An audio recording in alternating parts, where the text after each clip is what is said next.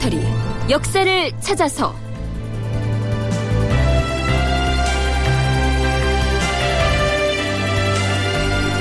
제 567편 명나라 후궁 한씨 환관 정동 그리고 한명회. 극본 이상락 연출 김태성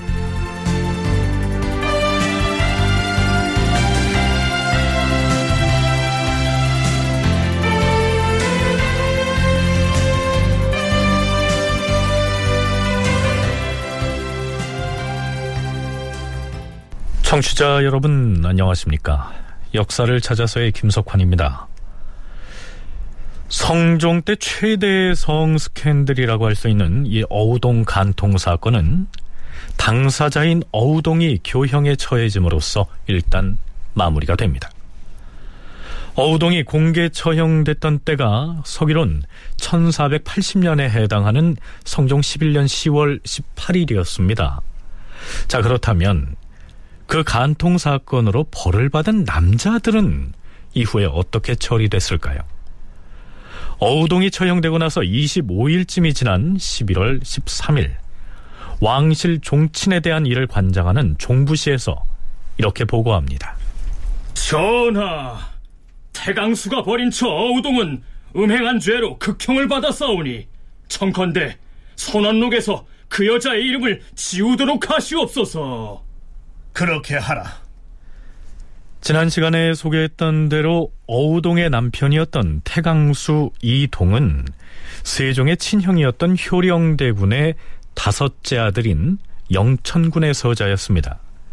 그래서 어우동 역시 왕실의 족보인 선원록에 등재돼 있었는데요. 간통 사건으로 처형되는 바람에 이 선원록에서도 퇴출된 것입니다.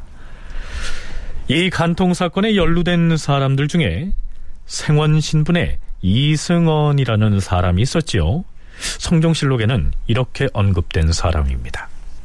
생원 이승원이 일찍이 집 앞에 서 있다가 어우동이 걸어서 지나가는 것을 보았다. 이승원이 어우동의 계집종에게 물었다. 꽤 섞어라. 어, 왜 그러십니까, 나리? 아, 네가 모시는 저 여인은 지방에서 새로 뽑아 올린 기생이 아니냐?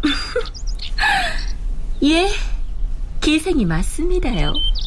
그러자 이승원이 뒤를 따라가며 희롱도 하고 말도 붙이며 어우동의 집에 이르러서 침방에 들어갔다. 그는 방 한쪽에 놓여 있던 비파를 가져다가 탔다. 어우동이 성명을 물어보았다. 난 이승원이라고 하는데 날 정녕 모르겠어. 서울 장안에 이승원이 수두룩한데 내가 어떻게 성명을 알겠어? 아하, 춘향군의 사위 이생원 하면 다 알 터인데 그래도 모른다고 하시오. 왜 이러십니까? 두 사람은 마침내 함께 동숙하였다. 자, 이 이승원의 부인은 이조 참판이었던 춘향군의 딸입니다. 춘향군은 효령대군의 손자죠. 말하자면 이승원 역시 어우동과 마찬가지로 왕실 가족, 그 중에서도 효령대군 쪽 사람이었습니다. 그렇다면 간통 사건의 상대방인 어우동은 교형에 처해지고 왕실 족보에서도 퇴출됐는데요. 이 이승원은 어떻게 됐을까요? 의금부에서 보고한 바에 따르면 이승원의 죄는 곤장 백대의 유배형에 해당한다. 이렇게 돼 있습니다. 남효은이 지은 추강냉화에는 이승원이 억울함을 호소한 것으로 기록돼 있죠.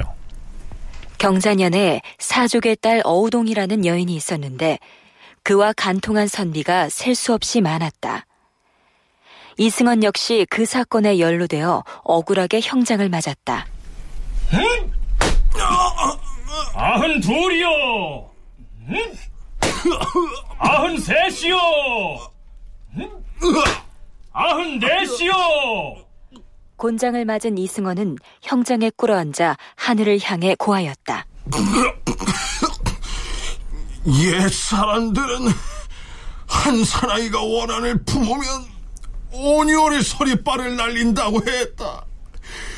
옛날 하늘이나 지금의 하늘이나 같은 하늘 아닌가? 나는 죄가 없는데 온통하다. 어찌 하늘에 변개가 없을 것인가?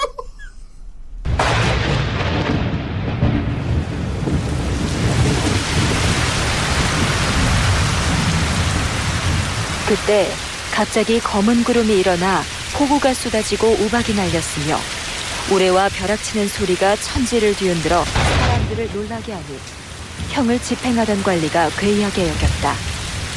그러나 이미 복종하여 형을 받았으므로 시비를 가려 밝혀줄 수 없었다. 이렇게 돼 있습니다. 남효는 추강냉화에서 하늘에서 변개가 일어났다는 아주 비유적인 표현을 써서 이승원이 간통 사건과는 관계가 없는데 억울하게 죄를 받은 것처럼 기술하고 있는데요. 정사인 성종실록에 이승원이 어우동과 어울리는 장면이 매우 상세히 묘사가 돼 있으니까 그가 어우동과 간통을 했던 것은 뭐 사실이었겠지요. 그런데 이 실록의 기사에 의하면 이승원이 파직을 당했다는 내용은 보이는데 유배형에 처해졌다는 기록은 보이지 않습니다. 간통 사건이 일어났던 때로부터 2년여가 지난 성종 13년 9월 28일 이때 열린 경연 관련 기사를 보면 성종이 이승원과 관련해서 경연관들과 나눈 대화가 소개되어 있습니다. 전하, 이승원은 지체 있는 사족의 부녀를 간통했사오니 마땅히 과거를 보지 못하게 해야 할 것이옵니다. 다른 사람의 의견은 어떠한가? 주상 전하, 어우동은 그 행실이 마치 창기와 같아 싸웁니다. 이승원이 우연히 만나서 간통을 했던 것이니 어우동이 지체 있는 사족의 부인이란 사실을 알지 못하고 간통을 한 것은 의심의 여지가 없사옵니다. 이승원이 재주가 있고 없는 것은 실제로 알 수가 없으나 그 사건 때문에 종신토록 벼슬을 못하게 하는 것은 옳지 못한 일이다. 이승원은 생원과에서 장원을 했사오며 또 활을 잘 쏘고 음률도 잘 알고 있으니 그 사람됨으로 보아서 관직에 임용할 만하옵니다. 또 어우동이 누군지 알지 못하고서 간통을 했사오니 그 정실이 용서할 만하옵니다. 이승원에게 과거에 응시하게 하라. 생원시에 1등으로 합격한 이승원이라는 사람이 있습니다. 이 사람도 어우동하고 연루되었는데요. 이 이승원도 등용할 만한 인재라고 해서 문과 시험을 볼 수 있는 기회를 다시 얻습니다.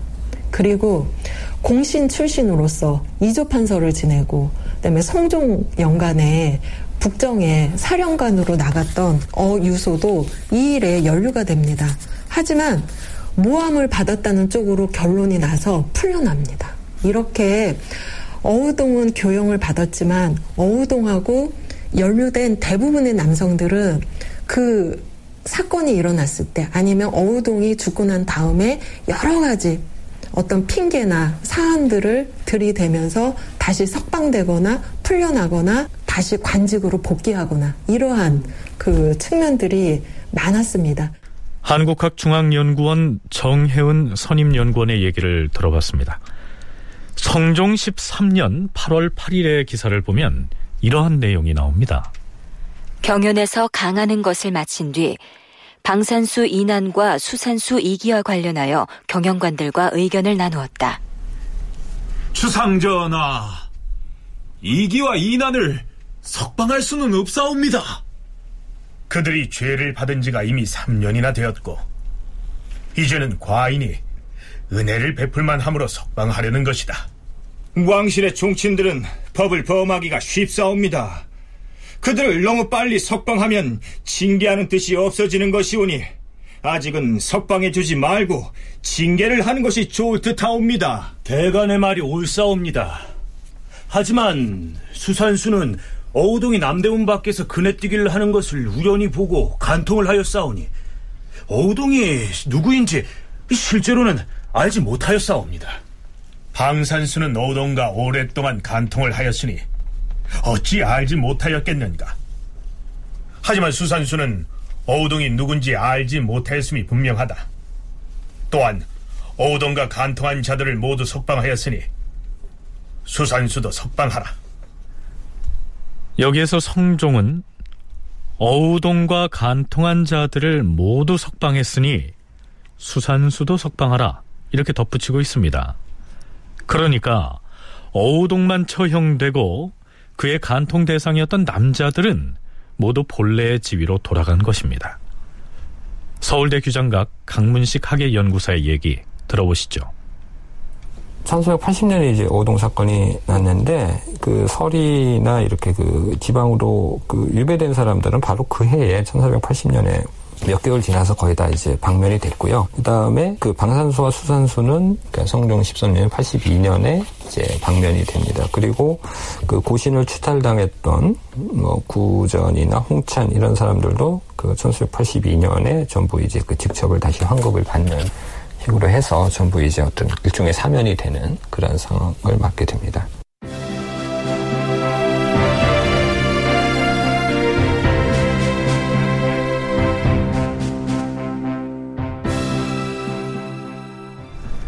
자, 여기에서 잠깐 시 한 편을 소개하겠습니다. 부여회고라고 하는 제목의 시인데요. 백제도읍이었던 부여에서 옛 일을 생각하다. 뭐 이런 뜻입니다. 자, 들어보시죠.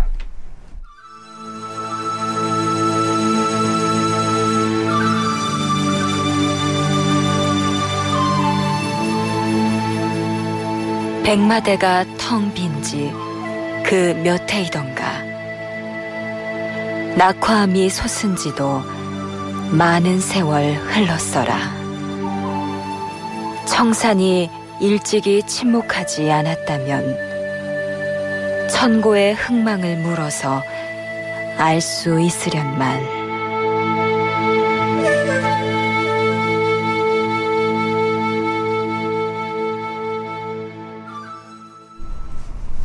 제 멸망에 대한 회한을 비감 어린 정서로 노래하고 있는 작품인데요. 대동야승에는 권응인이 지은 송계 말록을 이용해서 이 놀랍게도 이 시를 어우동이 지었다고 적고 있습니다. 강문식, 정혜운 두 전공학자의 얘기 들어보시죠. 조선시대 당시에는 작자 미상인데 일부 야사에서 뭐 어우동의 시다라는 그러한 이제 풍문이 돌았던 건데 이게 20세기 초에 이러한 그 시들을 모은 대동시선이라고 하는 시선집이 간행이 되면서 여기에 작자를 어우동으로 그냥 소개가 했다고 합니다. 그래서 하면서 거기에서 이제 그 부기로 시는 뛰어난데 행실이 아름답지 못했다. 뭐, 뭐 이런 얘기가 나왔다고 하는데요. 이게 그래서 한동안 오랫동안 이제 오동의 시로 회자가 됐던 것은 이제 분명하고 그런 게 있으니까 아마 이렇게 받아서 썼던 걸로 보여지는데 사실 뭐 그것이 진짜 오동의 시인지 아닌지를 뭐 확인하기는 뭐 현재로서는 좀 어렵지 않는가 뭐 이렇게 생각이 되고요. 기록상으로는 어, 이게 이제 어우동의 시라고 전해져 오고요. 이 대동 야성뿐만이 아니라 그 대동 시선이라고 20세기 초에 간행된 그 책에서도 이 시를 그대로 수록하면서 이 시를 지은 사람은 어우동이다라고 똑같이 또 소개를 하고 있습니다. 그래서 저는 어, 이 시가 어우동의 시냐 시가 아니냐 이제 그런 어떤 그 시비를 가리기 전에 어쨌든 조선 시대 조선 후기에 많은 사람들은 이 시가 어우동의 시라고 생각을 했던 것은 분명해 보입니다.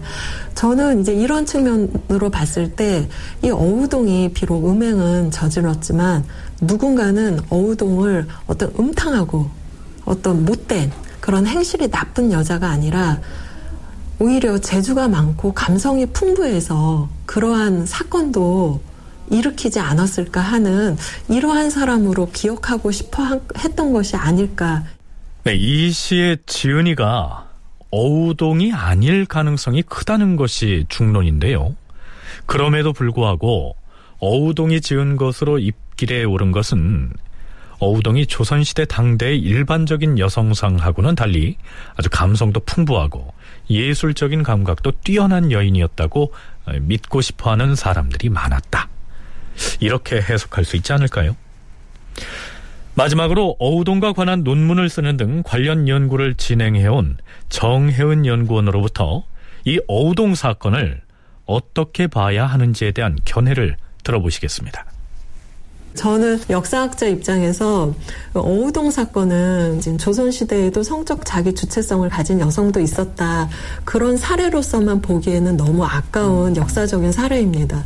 오히려 그 어우동을 통해서 성종시대를 자세하게 들여다볼 수 있는 여러 가지 좋은 사례들을 이 어우동 사건 자체가 본인은 비극으로 끝났지만 그 조선사회를 이해하는 데는 조선 전기, 그 다음에 조선이 어떤 기틀을 마련해 나가는 그 성종 시대를 이해할 때 이 어우동 사건은 저는 빠뜨려서는 안 되는 중요한 어떤 사건보다도 중요한 사건이라고 생각을 합니다. 가십거리로 다루기에는 이 사건은 어, 역사의 정사에 저는 올라야 되는 사건이라고 생각을 하고 있습니다. 어우동 사건을 단순한 성 스캔들로만 볼 것이 아니고 이 사건이 일어났던 때가 성리학적 왕권 기반이 갖추어가는 시기였고 성종이 친정을 한 지 얼마 안 된 시기였다는 점 등 그 시대적 배경을 함께 읽어야 한다는 것입니다. 그것이 우리가 꽤 긴 시간을 할애해서 이 어우동 사건을 탐색한 이유이기도 합니다.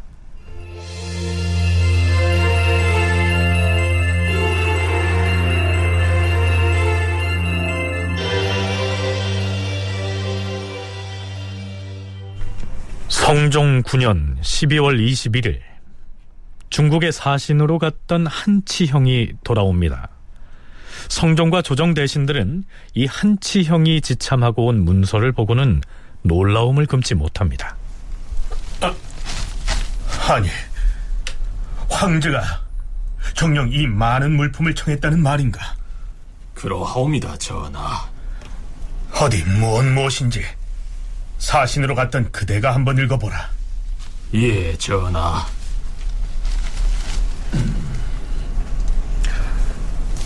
황제가 요구하는 물목은 자주색 명주, 녹색 명주, 다홍색 명주, 황색 명주, 다갈색 명주, 유청색 명주, 초록색 명주, 수록색 무명, 갖가지 색으로 물들인 무명, 표백한 고운 모시, 모시 실과 명주 실을 섞어 짠 배, 갖가지 의복, 갖가지 저고리와 치마, 돼지털로 만든 참빗, 대나무빗, 나무빗, 다리빗, 표범가죽, 갖가지 벼루, 큰 황모필, 중간 크기의 황모필, 토호필, 갖가지 용향목, 은서피, 활과 화살, 갖가지 구리 그릇, 갖가지 크고 작은 가위와 바늘, 갖가지 그만. 종이.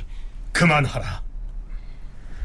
자, 그러니까 이 한치형이 가지고 온 문서는 명나라 황제가 조선의 성종에게 보내주도록 요청한 물품의 목록, 즉 물목을 기록한 것입니다. 앞에서 소개한 물건들은 전체 물목의 3분의 1도 안 될 만큼 보내라고 적어보낸 물품들의 수가 아주 어마어마했습니다. 이 물목의 내용을 보면 예를 들어서 젓갈류만 해도요. 날보거젓, 조기알젓, 홍합젓, 은어젓, 조개젓, 새우젓에 이르기까지 여섯 가지나 되고요. 이렇게 많은 물품들을 보내라고 했으니까 당연히 조선 조정에선 비상이 걸렸겠지요. 경연에 나간 성종은 강희맹, 노사신 등과 함께 이 문제를 의논합니다. 이번에 물목에 올라 있는 물품들을 모두 갖추어 보내기는 어려울 것 같은데 어찌했으면 좋겠는가? 전하, 물목에 적힌 그대로 죄다 보내려고 한다면 장차 감당할 수가 없을 것이옵니다. 신이 듣건데 이번에 요구한 것은 중국 조정을 거치지 않고 정등을 시켜 전하였다고 하는데 이제 아뢰어서 면하여 달라고 청한다면 조정에서 반드시 알게 될 것이니 황제가 어떻게 생각하겠사옵니까? 어제 정승이 말하기를 황제가 우리나라를 매우 호하게 대우하여 모든 주청을 다 들어주었는데 이제 우리 조선에서 황제의 요구를 따르지 않는다면 황제가 반드시 내가를 보내어서 다시 요구할 것이고 혹은 우리나라를 침략할 수도 있을 것이다 라고 하였는데 이 말이 그럴듯한가? 과인이 생각으로는 저들이 달라는 대로 우리가 낱낱이 따르면 우리 백성이 마침내 견디지 못하게 될 것이다. 그러나 어찌 이것을 황제에게 아뢰겠는가? 전하, 세종조에 명나라의 선덕 황제가 내관을 보내어서 잇따라 물품을 청구하는 바람에 우리가 받은 폐해가 적지 않았사옵니다. 지금 명나라의 요구에 낱낱이 따른다면 그때의 폐해가 오늘날에 다시 생길는지 어찌 알겠사옵니까? 한 씨가 족친을 보내달라고 청하는 까닭은 그 족친을 통하여 은밀히 물품을 청구하려는 것이니 이 뒤로는 족친을 보내지 않는 것이 어떠하겠사옵니까? 정동의 사람됨이 매우 간사하옵니다. 황제가 어찌 사신으로 간 어느 누가 누구의 족친이 되는지를 알겠사옵니까? 족친을 보내라 한 것은 반드시 정동이 한 말일 것이옵니다. 만일에 이제 족친을 사신으로 보내지 않는다면 진화라는 물건을 어떻게 전달할 것인가? 보내온 글을 보면 정동이 없거든 진원하는 물건들을 도로 가져가라. 이렇게 하였으니 정동을 만나서 전한다면 족친이 아니라도 무엇이 어렵겠사옵니까? 이제 황제의 이름으로 청구된 물품들을 명나라 조정의 신하들이 어찌 모르겠는가? 알고도 간하지 않는 까닭이 무엇인가? 중국에서는 모든 일을 대강만 총괄하고 자질구레한 것은 생략하옵니다. 예전에 우리 조선에서 여자를 뽑아갈 때에도 중국 조정에서는 오히려 몰랐고 조궁 중에서도 몰랐사오며 선덕 황제가 붕어하고 나서야 대왕 태후가 알고서 혹 돌려보낸 사람이 있었사오니 우리나라의 진원을 조정에서 어찌 알겠사옵니까? 만일 중국의 요구에 낱낱이 따르다가는 평안도 지방 사람들 모두가 그 때문에 유망하게 될 터이다. 굳이 할수 없을 것이다. 청컨대 이번에 사신을 보낼 때에는 한 씨의 족친 말고 다른 사람을 보내어서 그 사정을 알아보게 하시옵소서.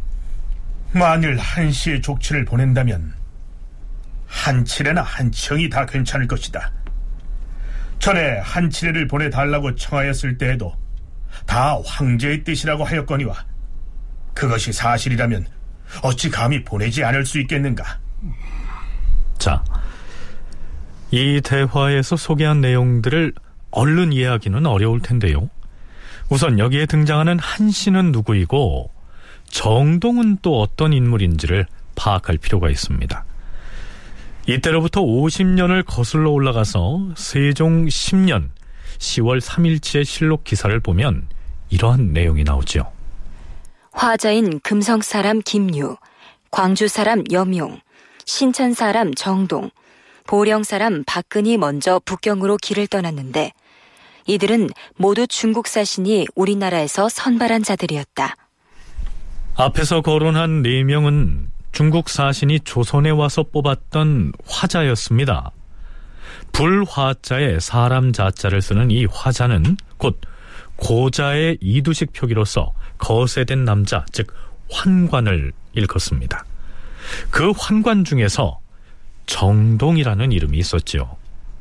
한국학중앙연구원 정혜은 선임연구원의 얘기 들어보시죠. 정동은 어, 항해도 신천 출신입니다. 이 사람은 그 황간 사신인 창성과 윤봉에 의해서 선발되어서 1428년, 즉 세종이 즉위한 지 10년째 되던 해에 북경으로 갑니다. 근데 중요한 것이 이때 같이 정동하고 같이 갔던 여성이 있습니다. 바로 환하게 누이 동생 한씨죠. 이 그 정동과 한명회를 이야기하기 위해서는 명임금인 그 선종의 후궁이 된 한씨, 곧 한하계 누이 동생 한씨를 이야기하지 않을 수 없습니다. 정동이 환관으로 명으로 간 1428년은 바로 환하계 누이 동생인 한씨가 명황제 성종의 후궁으로 명으로 가는 길이었습니다. 이 한씨는 한명회가 활동했던 성종 때까지 그 생존을 하게 되는데요.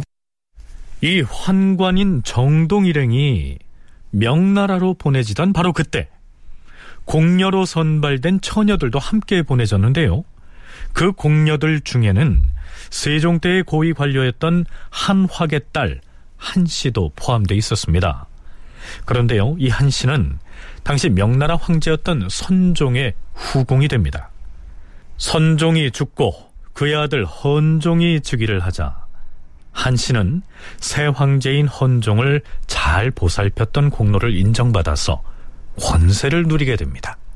이 한씨 같은 경우는 명임금으로 즉위한 헌종, 바로 그 조선의 성종 때 명의 임금인 그 헌종을 양육한 공로를 인정받아서 명나라 조정에서는 여사로 불리면서 권력을 휘두른 그런 여성이었습니다. 이 한씨는 그 성종의 어머니, 즉 인수대비하고는 고모와 조카 관계였고요. 그 다음에 이제 고국에 대한 좀 그리움이 있어서 조선의 물품을 많이 요구를 하게 됩니다. 이 한씨의 요청은 바로 정동을 통해서 전달이 되었고요. 이 정동이 헌종, 명나라 현종의 총애를 받았던 것은 어떤 이유인지는 알 수 없지만 저는 여기에 그 한씨의 영향도 있었다고 생각이 듭니다. 그러니까 조선 성종 시기에 명나라의 황제는 헌종 성화제였는데요. 그 헌종의 아버지의 후궁이 바로 한씨였습니다. 그 한씨가 조선에 이러저러한 물품들을 보내라고 요구했던 것입니다. 물론 한 씨는 이 물품을 요구할 때면 그것이 성지, 즉 명나라 황제의 뜻이라고 전하지요. 그 심부름을 누가 했느냐 하면 바로 정동이라고 하는 환관이었습니다. 조선 출신의 환관이 명나라의 사신으로 임명돼서 조선에 왔던 것입니다. 이것이 이른바 명나라의 환관 정치였습니다. 정혜은, 강문식 두 전공학자의 얘기 들어보시죠. 이 명나라가 그 환관 정치가 됐던 것은 그 영락제가 그 환관을 이용해서 임금 자리에 오르면서 그 환관을 많이 이제 중용하게 되면서 이제 그렇게 되었다고 합니다. 이 명에서 그 조선의 사신을 파견할 때는 어, 두 가지 사안이 있었습니다. 하나는 조선에 대한 문제이거나 아니면 그 명나라에 관련된 문제이거나 두 가지가 있었습니다. 그래서 조선에 관한 일로 사신을 파견할 때는 주로 조선 출신의 그 태감 소속의 환관을 보내게 됩니다. 근데 이들은 보통은 그 명임금의 어떤 권위를 믿고서 그 명관료 못지않게 거만하게 굴면서 온갖 물품을 요구하거나 행패를 부렸습니다. 심지어는 가족들이나 그 친인척의 관직을 요구하기도 하고요. 정동뿐만 아니라 이제 조선 출신 황관들이 사실은 왔을 때 일반적으로 나타나는 건데 자기 고향을 이제 뭐 현에서 군으로 승격을 시켜달라고 하는 것. 그 다음에 이제 자기 고향에 가서 자기 선조들의 묘소를 막 화려하게 이제 장식을 하고 그러니까 기존의 표석이나 성물들이 마음에 들지 않는다라고 해서 이제 없애버리고 새롭게 화려하게 장식을 하게 한다거나 자기 형이나 친인척들한테 관직을 주도록 한다거나 뭐 노비나 뭐 토지를 요구를 한다라고 하는 거 이런 것들이 있었고요. 그 다음에 이제 당시에 이제 그 명나라의 후궁 중에 이제 조선 출신 후궁 한씨라고 해서 그 조선 그 세조대 공신이었던 한화학의 딸이 그 명그 그 황실에서 상당히 그 파워를 가지고 있는 사람이었는데 이, 이 사람하고 이제 정동하고 상당히 좀 밀접한 관계가 있었어요. 그러니까 조선에서 공녀로 갔다가 황제의 후궁이 된 한씨와 역시 조선에서 명나라의 환관으로 바쳐졌다가 황실 환관의 우두머리인 태감이 돼서 단골로 조선의 사신으로 파견됐던 정동. 이 두 사람이 결탁해서 조선에 무리한 요구를 하거나 횡포를 부렸던 것입니다. 앞에서 명나라의 사신으로 갔다가 한씨의 물품 목록을 가지고 돌아온 사람이 후궁 한씨의 조카인 한치형이지요. 황제의 후궁인 한씨가 조선에 압력을 넣어서 자신의 친정 피부치들을 사신으로 보내게 했던 것입니다. 그러니까 이 노사신이 성종에게 전하, 청컨대 이번에 사신을 보낼 때에는 한씨의 족친 말고 다른 사람을 보내어서 그 사정을 알아보게 하시옵소서. 이렇게 하랬던 것이고요. 그러자 성종은 호궁 한씨의 오라비인 한치레와 조카인 한치영을 사신으로 보내라는 것이 만일 중국 황제의 뜻이기도 하다면 우리가 섣불리 다른 사람을 보낼 수도 없는 문제 아니겠는가? 이렇게 고민을 토로했던 것입니다.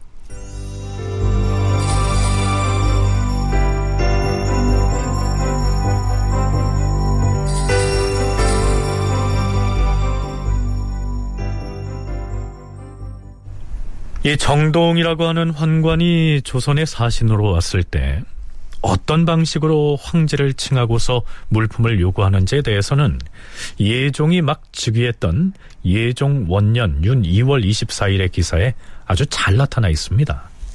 중국 사신인 환관 정동이 임금에게 말하였다.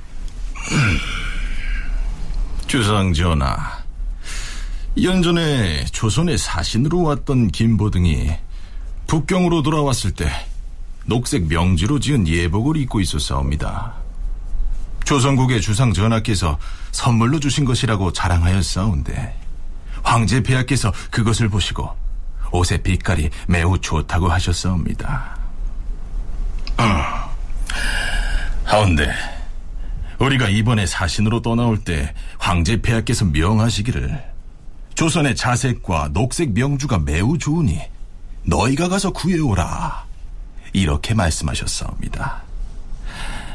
거기에 더하여 크고 작은 여러 가지 빛깔과 모양의 칼을 주신다면 황제 폐하께 갖다 바치고자 하옵니다. 설마 천자국을 자처하는 중국의 황제가 조선의 사신으로 다녀온 환관의 옷차림을 탐해서 그걸 좀 구해다 달라고 했을까요? 그 정동이 사신으로 올 때마다 이 한 씨가 자기 어쨌든 이 사람은 이제 조선에서도 양반가 출신이고 그래서 자기 그 친정과 연락을 하면서 뭔가 이렇게 뭐 물건을 보내달라고 요청을 하고 사적으로 요청을 하는 그런 것들이 있었는데 그런 것들을 이제 정동이 받아서 수행을 하면서 플러스해서 이제 자기 개인적인 착복도 했던 거죠. 그래서 뭐 조선의 기록을 보면 이게 분명히 황제의 명이 아니라 정동이 황제의 명을 갖다간 거다라고 하면서 이제 뭔가 많은 그 물품들을 요구하는 이런 것들이 상당히 많았다라는 거죠. 그래서 그런 것들을 조선 정부에서 아닌 것 같긴 한데 어쨌든 황제의 명이라고 하니까 안 줄 수는 없고 그래서 그런 것들을 이제 조달하느라고 상당히 힘들었다라고 하는 특히 이제 뭐 조선에서 나지 않는 것까지도 이제 요구를 하는 그런 부분들이 있어서 상당히 많은 애를 먹었다. 자 그렇다면 조선에서는 왜 환관의 그런 행태를 황제에게 알리거나 이렇게 해서 단호하게 대처하지 못했을까요? 그 명나라와의 관계 때문에 그렇습니다. 그래서 조선에서는 이들이 오게 되면 그 칙사 대접을 해주게 되고요. 어, 이들이 국경을 넘으면 의주까지 그러니까 명 관료들이 오, 는 거랑 똑같이 원접사를 파견해서 이들을 한양으로 직접 인도까지 하게 됩니다. 그래서 조선에서는 이 명과의 관계 때문에 이들의 요구를 무시할 수 없었는데요. 이 조선 초기에 정동 외에 어떻게 보면 조선에 그 이제 횡포를 부린 그 황관으로서 대표적인 사람들이 뭐 윤봉, 정승, 백원, 채안 이런 사람들은 어 그 정동하고 유사하게 이게 조선 초기에 그 조정에 아주 무리한 요구를 하면서 그 횡포를 부린 그런 황관들로 유명합니다. 심지어는 이러한 내용도 실록에 올라 있습니다. 성종 10년 1월 25일 임금이 병조에 교지를 내렸다. 명나라 태감 정동의 친척인 정지와 정군생 등을 병조에서 특별히 서용하라. 정동이 조선에 사는 자신의 친척들에게 벼슬을 올려주도록 압력을 넣었던 것인데요. 조선 조정에서는 한운 수 없이 그 요구를 받아들였던 것입니다.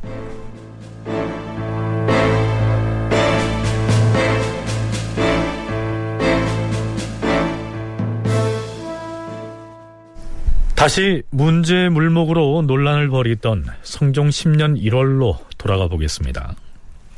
1월 4일의 경연에서 성종이 한명회 등과 그 문제를 두고 얘기를 나눕니다.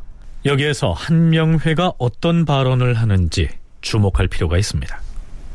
중국 조정에서 환관 정동이 병사에 관한 일을 맡은 지 이미 오래되었고 또한 중국 조정의 일을 많이 장악하고 있다고 들었어. 그래서 우리 대신들이 정동을 모두 삼가고 꺼릴 것이요.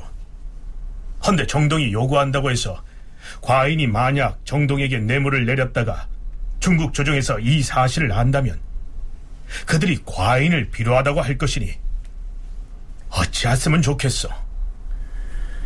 신의 뜻도 또한 전하와 같사오나 다만 형세가 부득이한 것뿐이옵니다. 중국에서 요구한 것들은 궁궐의 후궁들에게 나누어 주려는 것이옵니다. 그것들이 어찌 황제의 뜻이겠사옵니까? 반드시 이것은 정동의 말일 것이옵니다. 하오나 정동의 요구에 응하지 않는다면 그 소인의 심수를 또한 헤아릴 수가 없을 것이옵니다. 그러니까 한명회의 말은요.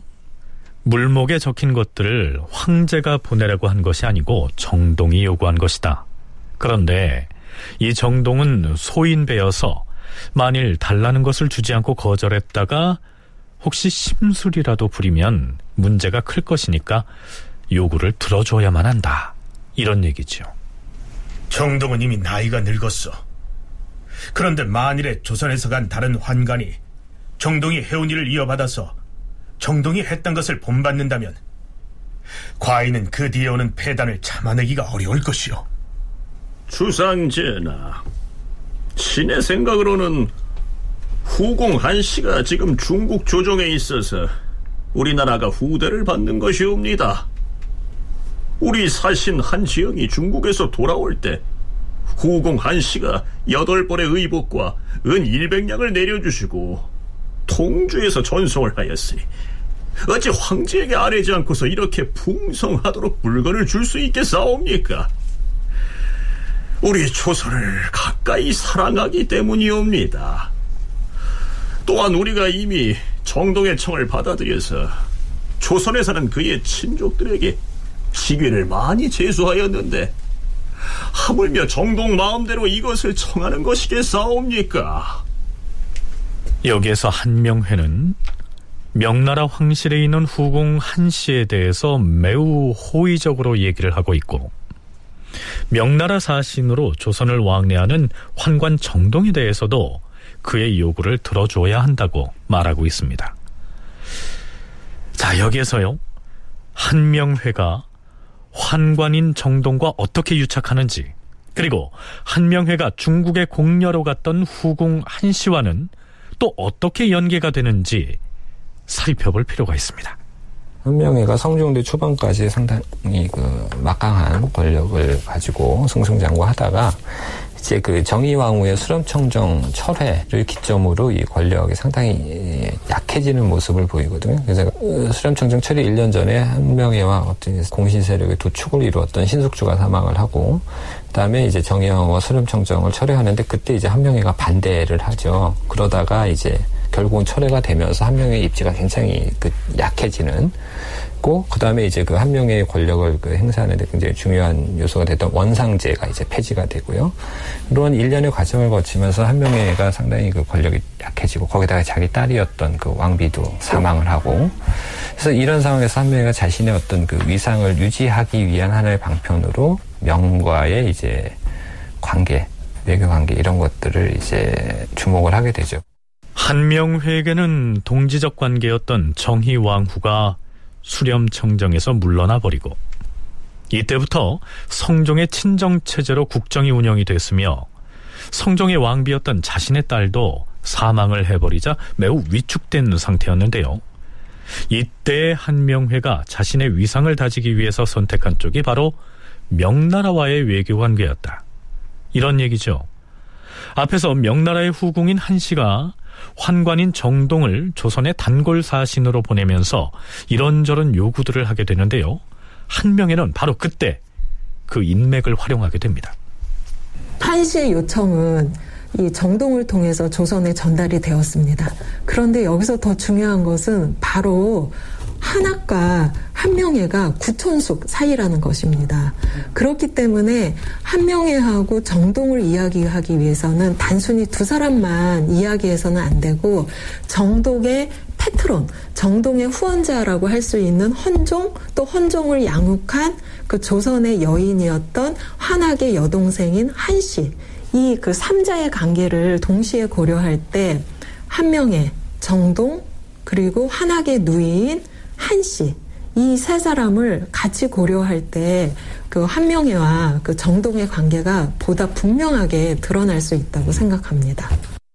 한명회는 정동과 결탁함으로써 위축됐던 자신의 위상을 되찾을 수 있다고 계산을 한 것입니다.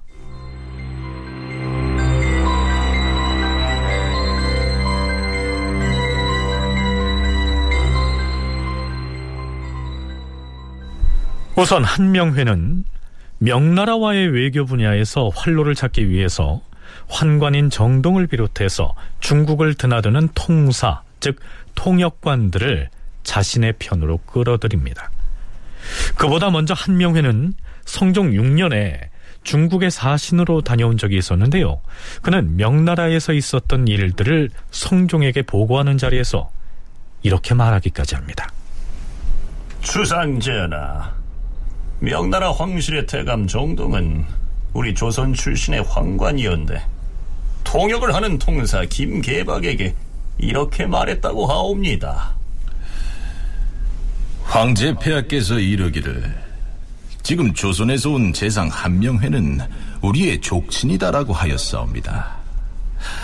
또 다음 날에는 후궁 한씨가 서찰을 직접 보내어서 신을 지사하였고 신에게는 은 심량중과 재단과 음식물을 하사하였으며 또 함께 간 부사와 서장관 그리고 통사에게도 비단을 하사하였사옵니다.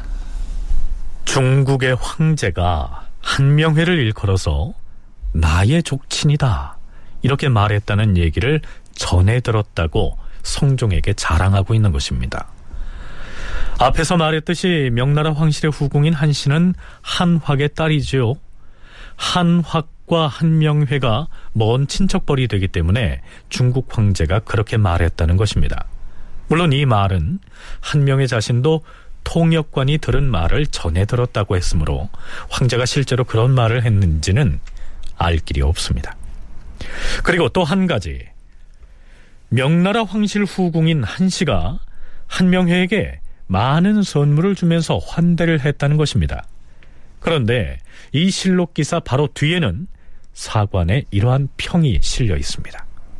한명회는 허풍이 심하고 탐이 많아서 처음 중국에 갈 때에 조정에 청하여 많은 선물을 가지고 갔으며 또 전국에서 걷어들인 물품들을 무겁게 싣고서 갔다. 중국 조정에 들어가서는 김보, 정동 등 조선 출신 환관들과 인연을 맺어서 후궁 한 씨에게 알리게 하여서 자신이 후궁과 가까운 친척이라 일컫고 후궁 한 씨가 하사하는 물건을 많이 얻어왔다.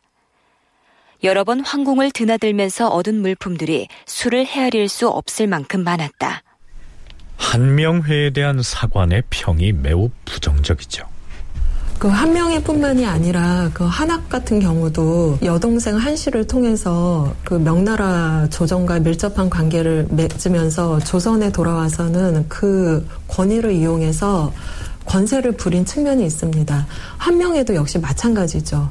그런데 이것은 개인적인 사적인 문제로 보면 그렇지만 국가 간의 문제로 보게 되면 한명회 같은 경우는 그러한 이 정동과의 관계를 통해서 조선에서 문제를 안고 있었던 부분들을 풀어낸 측면도 상당히 많습니다. 한명회는 총 4차례에 걸쳐서 명나라 사신으로 갑니다.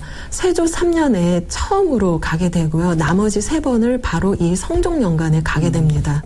성종 11년 11월 9일 아하, 이보시게나 승지들. 어, 사관도 있었구만.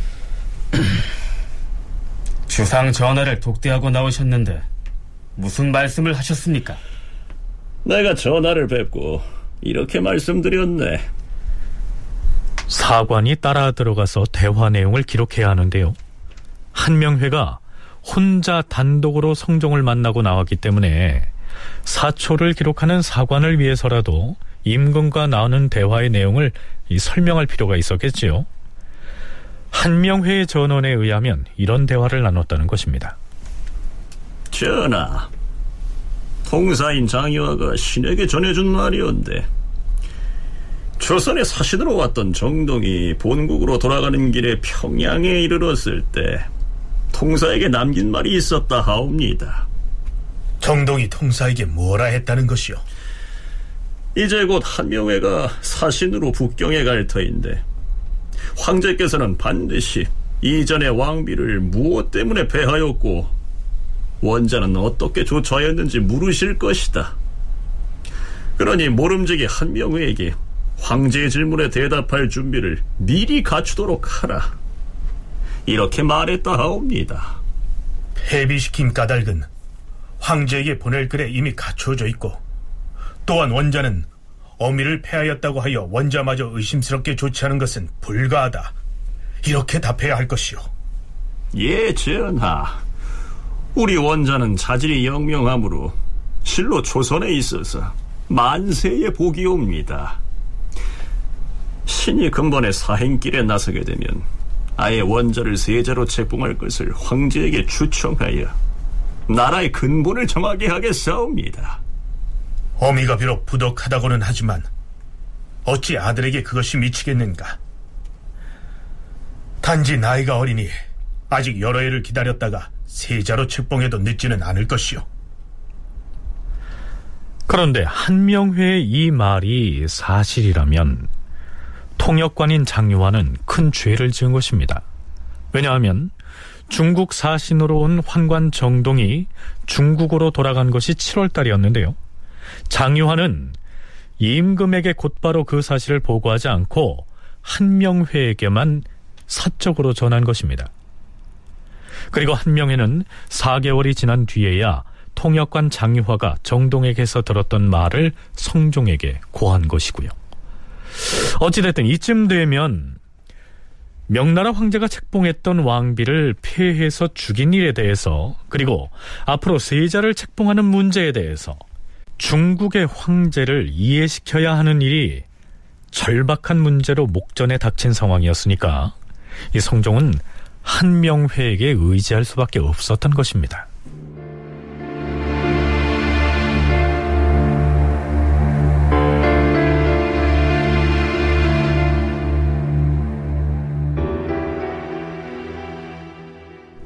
성종 12년 4월 19일 중국의 사신으로 갔던 한명회의 일행이 돌아옵니다. 성종이 선정전으로 나아가서 한명회의 복명을 받는데요. 내용은 이렇습니다. 먼 길에 고생이 많았어. 헌데 우리가 주청한 일에 대하여 명나라 예부 낭중이 처음에 불가하다 이렇게 말하였다는 소식을 들었어. 예, 전하.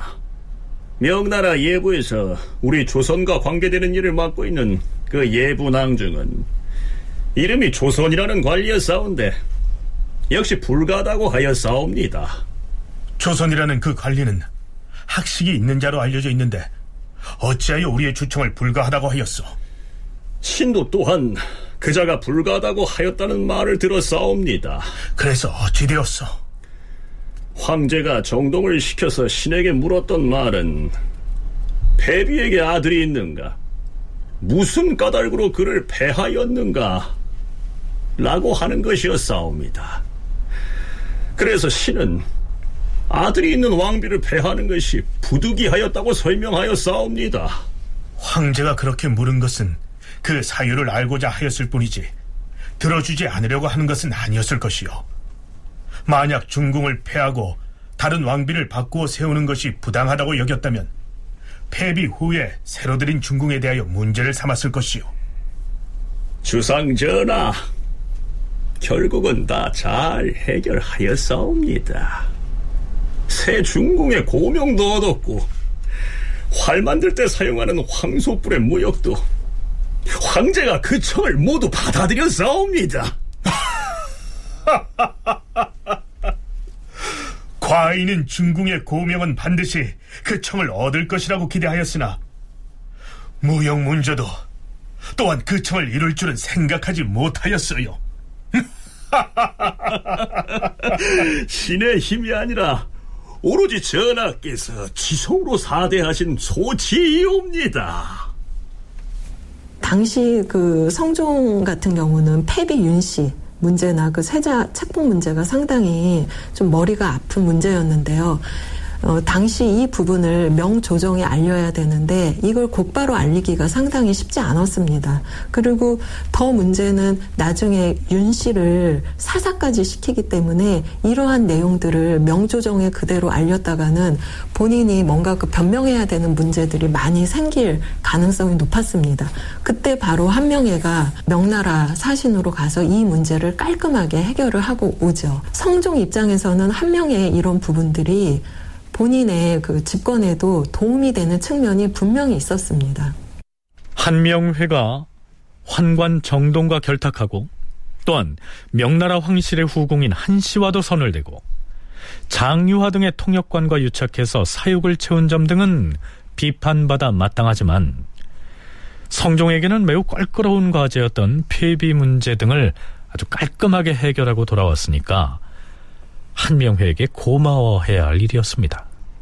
그런 측면들이 분명히 없지 않았다고 볼 수가 있는 것이죠. 이제 한명회가 어떻게 보면 자원에서 이제 사신을 가게 되는데 이것은 이제 그런 문제를 해결함으로써 자신의 입지를 확보하겠다라는 것이고 그걸 해결하는 데 있어서 이제 정동 그리고 또 이제 그 후궁이었던 한씨 이런 루트를 통해서 이제 그 문제를 해결하려고 하는 그런 의도를 갖고 갔던 거고 실제로 이제 그런 부분들이 상당 부분 이제 어떤 그 조선의 어떤 어떻게 보면 약간 좀 껄끄러운 문제들을 설명하고 해명하는데 그래서 그 명조정을 설득하는데 뭐 상당히 효과적이었던 그런 부분들이 분명히 있었다고 할 수가 있겠죠. 그렇다면 한명회는 이후로도 승승장구했을까요? 성종으로부터 사행길을 다녀오느라고 노고가 아주 많았다 하는 위로의 말과 칭찬을 들었던 때로부터 열흘가량이 지난 4월 29일 사헌부 대사원 등이 찾아 즉 간단한 상소문을 올립니다. 그 내용을 들어보시죠. 주상 전하 신등이 생각하건대 신하로서 외국에 사신으로 간 자는 오직 사신으로서 수행해야 할 일에만 전념함으로써 임금의 명을 욕되게 하지 않아야 하옵니다. 하온데 한명회는 중국의 주본을 올리기 위하여 파견된 주문사로서의 사명을 망각하고 북경에 가서 환관 정동에게 사사로이 물건을 바쳤사옵니다. 또한 한명회는 되돌아올 때 검은 소뿔을 뇌물로 받아가지고 와서는 사사로이 개인의 화를 만들 것을 정하여 싸웁니다. 이것은 한명회가 황간에게 아첨하고 대체를 돌아오지 않음으로써 임금의 명령을 욕되게 한 것이 매우 심하였음을 보여주는 것이옵니다. 또한 연전에 중국 사신이 돌아갈 때에는 한명회가 일부러 개성에 가서 전별하기를 청하여 싸우며 이번에는 사신이 나오자 또 일부러 개성으로 가서 맞이하기를 청하여 싸우니 이것은 마치 그들과 결탁하여 번거로움도 꺼리지 아니한 채로 욕심을 부리는 행위가 아니겠사옵니까? 임금의 명을 욕되게 하면서 사사로이 저들과 교제하는 죄는 의리상 용서할 수 없사오니 청컨대 그 사유를 국문하여서 그 죄를 바로잡도록 하시옵소서. 나는 그대들의 청을 윤호하지 아니할 것이다. 그러나 이것을 신호탄으로 해서 대간의 상소가 빗발칩니다. 과연 하늘 높을 줄 모르던 한 명의 권세는 꺾이게 될까요? 다큐멘터리 역사를 찾아서 다음 주 이 시간에 계속하겠습니다.